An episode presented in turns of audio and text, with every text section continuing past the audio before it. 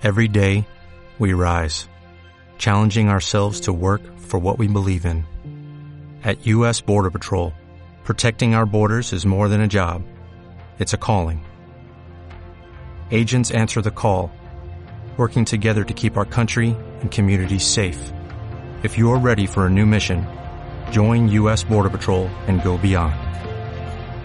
Learn more at cbp.gov/careers.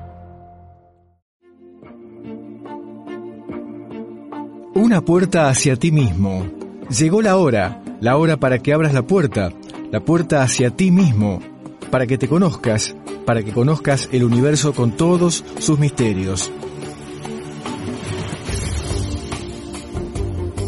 Te invitamos a que te interiorices en la sabiduría de la vida a través de la tradición yógica con el profesor de yoga Octav Fercheluc. La vida está llena de misterios. El misterio más grande está en cada uno y la relación que tenemos con el universo. Así que empecemos ahora.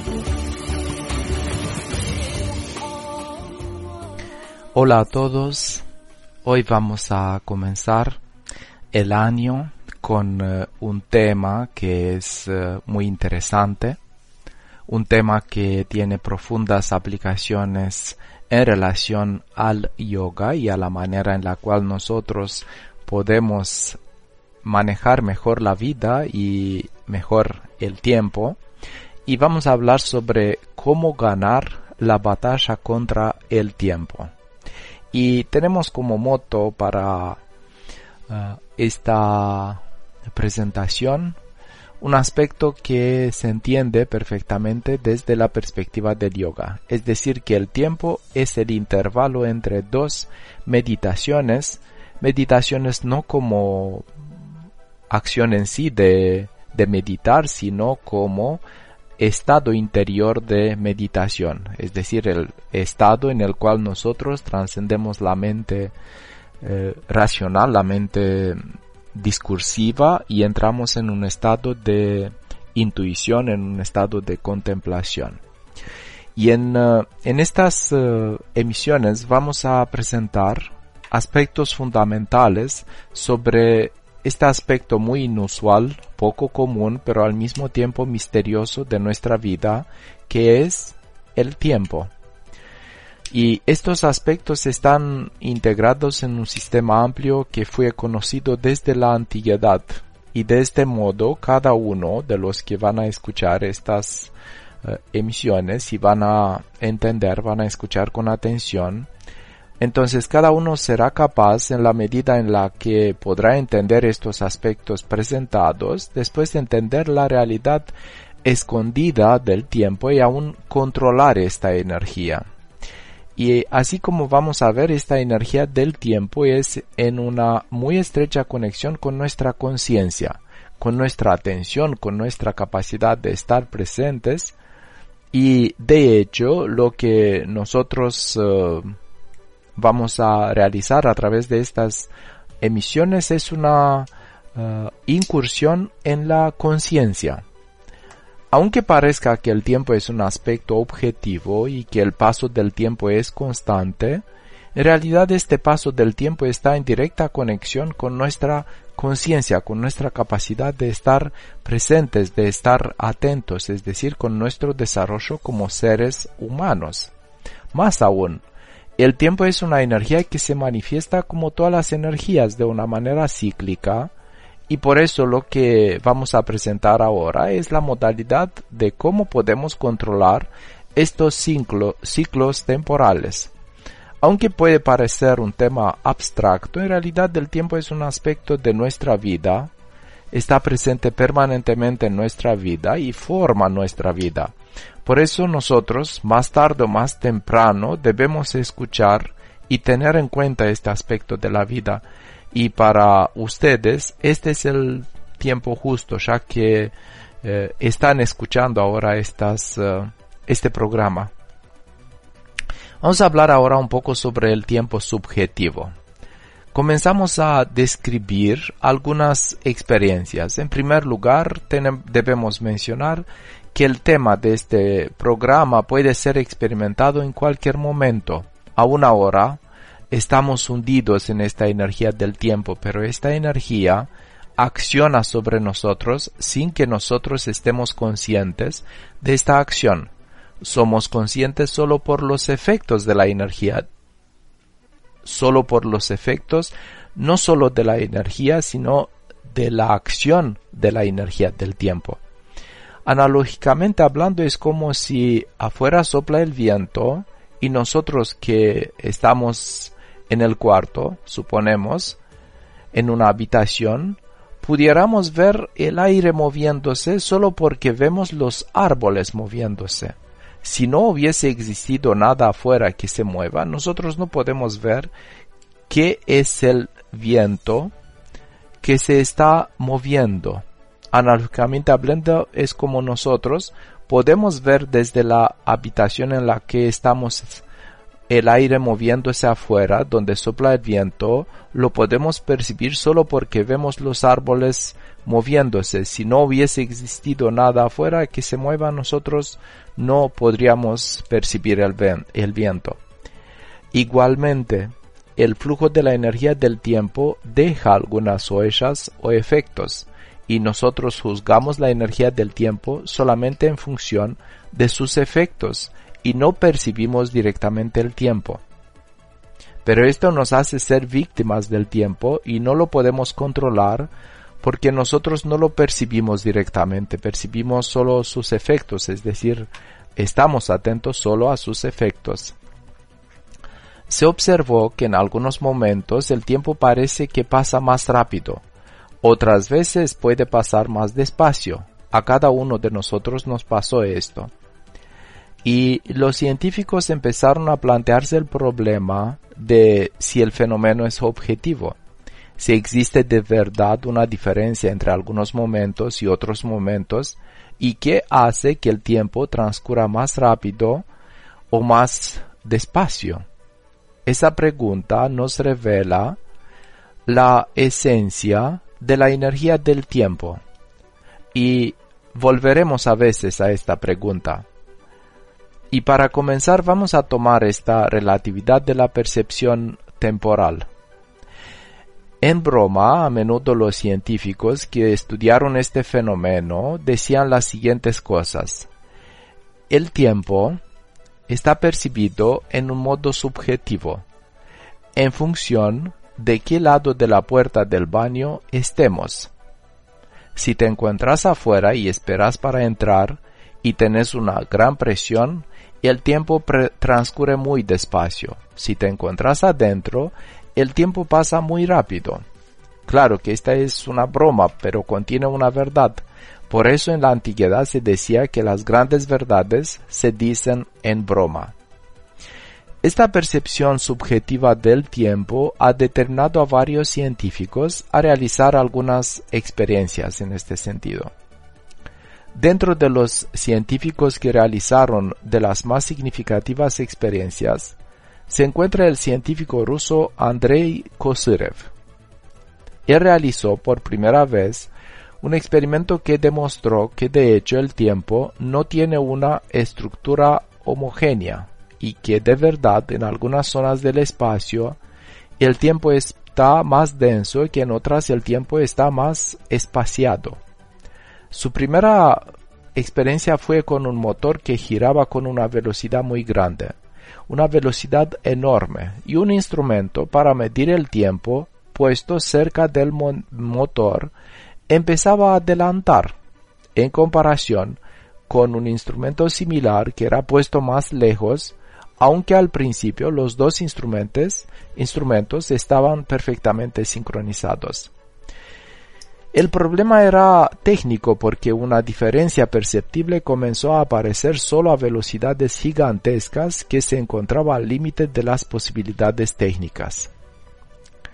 Evidentemente que las posibilidades técnicas son las actuales. En el universo existen velocidades muy superiores. Entonces, generalizando, se llegó a la conclusión que de verdad es posible que si con estas modalidades limitadas que tenemos ahora se pueden obtener deformaciones significativas del tiempo, al nivel de las fuerzas cósmicas podemos obtener otros tiempos, lo que pasa de verdad. Pero los experimentos adelantaron. Andrei Kozyrev realizó la misma experiencia con dos motores idénticos. Para uno de estos motores, el operador que realizaba la experiencia se quedó siempre al lado del motor.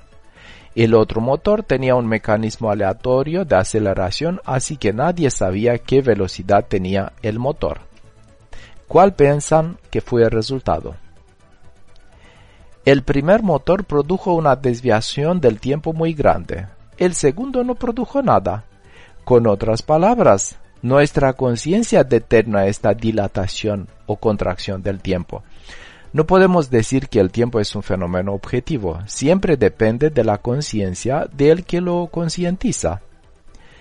Evidentemente que las experiencias se diversificaron. Hoy en día existen muchos resultados con referencia a la estructura de la energía del tiempo. Por ejemplo, se realizaron experiencias con referencia a la irreversibilidad del tiempo. Normalmente nosotros percibimos el tiempo en tres secuencias, pasado, presente y futuro. Y siempre el tiempo, así como nosotros lo percibimos, va desde el pasado hacia el presente y después hacia el futuro. Pero los científicos se plantearon la siguiente pregunta. Nosotros tenemos acceso con facilidad al pasado a través de la memoria, pero el acceso al futuro no lo tenemos. Esto hace que el tiempo tenga un itinerario unidireccional, una sola dirección. Pero todas las experiencias mostraron que no debe ser así, que nosotros deberíamos tener acceso igualmente al pasado como al futuro, y se constató el siguiente aspecto sorprendente. No solo el pasado influencia al futuro, sino que también el futuro influencia el pasado. ¿Cómo se destacó esto? Se realizó un aparato que generaba una serie de impulsos aleatorios y estos impulsos fueron grabados en una banda magnética. Después, esta grabación fue depositada en una caja fuerte. Después de 3 años, este cassette fue tomado y ofrecido a una persona que no sabía nada sobre este experimento, y se le dijo que en este cassette había 400 impulsos, y después se le pidió que contara. Cuando la persona escuchó la grabación y contó los impulsos, eran 400. Lo que es muy interesante es que existía otra grabación hecha en el mismo tiempo que la primera, pero que nadie la escuchó y era guardada en otro lugar. Después de un tiempo más, la otra grabación fue tomada y se le dio a otra persona para que cuente los impulsos. No se le dijo ningún número, y eran 400 también. Con otras palabras, el que contó los impulsos influenció en el pasado la grabación que era aleatoria, no se sometía a una ley precisa. Y de este modo, ambas grabaciones fueron hechas con el mismo número de impulsos. Este experimento se desarrolla en varias modalidades. Se constató además una cosa muy importante, y en este respectivo cassette se graban impulsos con un aparato que tenía cierto programa, entonces no era suficiente que alguien lo piense. Con otras palabras, si la grabación se hacía con un aparato que tenía un programa para hacer 350 impulsos, no era suficiente que estuviese una sola persona que escuchara el cassette y que estuviese convencida que habían solo 400 impulsos. Pero cuando llegaron 25 personas que antes de escuchar la grabación se concentraron sobre el número de 400, entonces también fueron 400. Lo que demostró que el tiempo es en realidad una energía, y como cualquier energía tiene algunas intensidades. Por eso, cuando existía en el momento de la grabación un programa, el cual significaba en realidad una energía suplementaria, Para modificar allá se necesitaba una energía más grande, y esto muestra la naturaleza energética del tiempo. Evidentemente que desde esta perspectiva toda nuestra estructura real se modifica. Lo que hacemos nosotros ahora influencia tanto el pasado como el futuro. Estas cosas se influencian recíprocamente. Este pensamiento lineal que todo lo que hemos hecho en el pasado ya pasó y lo que va a pasar en el futuro no lo sabemos, es solo un modo grotesco de simplificar. En realidad, lo que realizamos nosotros ahora influencia tanto el pasado como el futuro en una modalidad extremadamente compleja, y por eso nuestra transformación es multidimensional. A veces nosotros podemos realizar acciones que modifican completamente el pasado y de este modo también el futuro, y así nos transformamos con todo. Vamos a hablar en continuación sobre el tiempo y el momento presente. Si nosotros queremos hacer el tiempo nuestro amigo, entonces nosotros debemos ser capaces de realizar un acto de presencia, de estar presente 100% ahora en este momento. Podemos hacer una observación muy interesante. Nosotros siempre vivimos ahora, nunca vivimos en otro momento. Solo este momento ahora mismo se modifica en nuestra mente, pero nosotros siempre lo llamamos ahora. Nosotros nunca realizamos una acción ayer o mañana. Realizamos todas nuestras acciones ahora. Nunca estuvimos en otro tiempo que ahora. Solo nuestra mente hace que este tiempo de ahora parezca diferente porque la mente asocia el tiempo presente con toda clase de eventos y energías. Esto es por una mala costumbre de la mente, pero en esta asociación del momento de ahora, con todas estas cosas, nosotros creamos el tiempo. Así que le propongo ahora que hagamos una meditación en la cual tratamos de focalizarnos en el momento presente, vivir el momento presente aquí y ahora. Y por eso le propongo que primero nos vamos a relajar. Vamos a empezar esta acción de relajarnos. Relajamos el cuerpo desde abajo hacia arriba.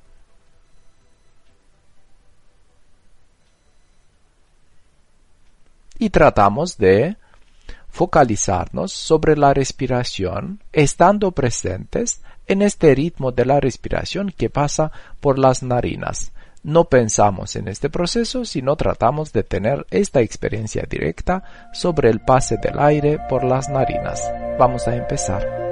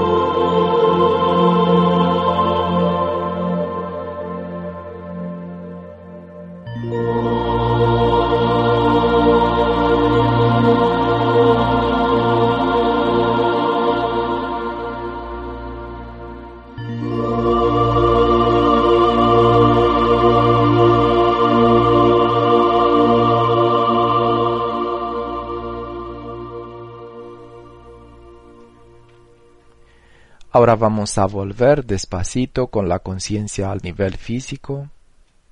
Percibimos este estado de presencia, este estado de conciencia, y tratemos de prolongar este estado cuanto más tiempo durante toda nuestra existencia. Y nos vamos a encontrar la próxima semana con otra parte sobre el mismo tema. Muchas gracias.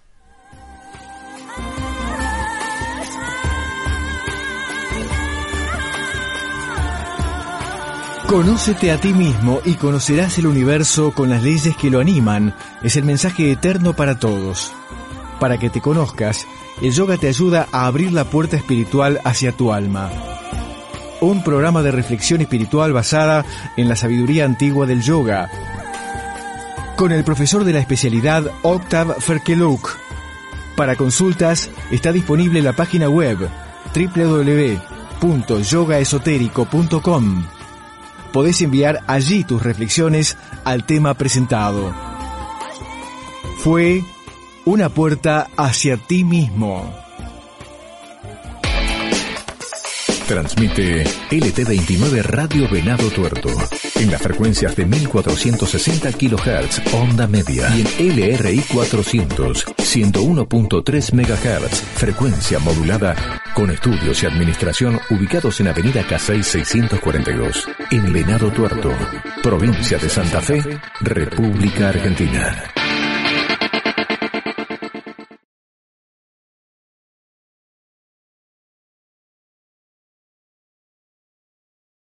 As a new Western Union customer, you can enjoy a $0 transfer fee on your first international online money transfer. Send money to your family and friends back home the fast, easy, and reliable way.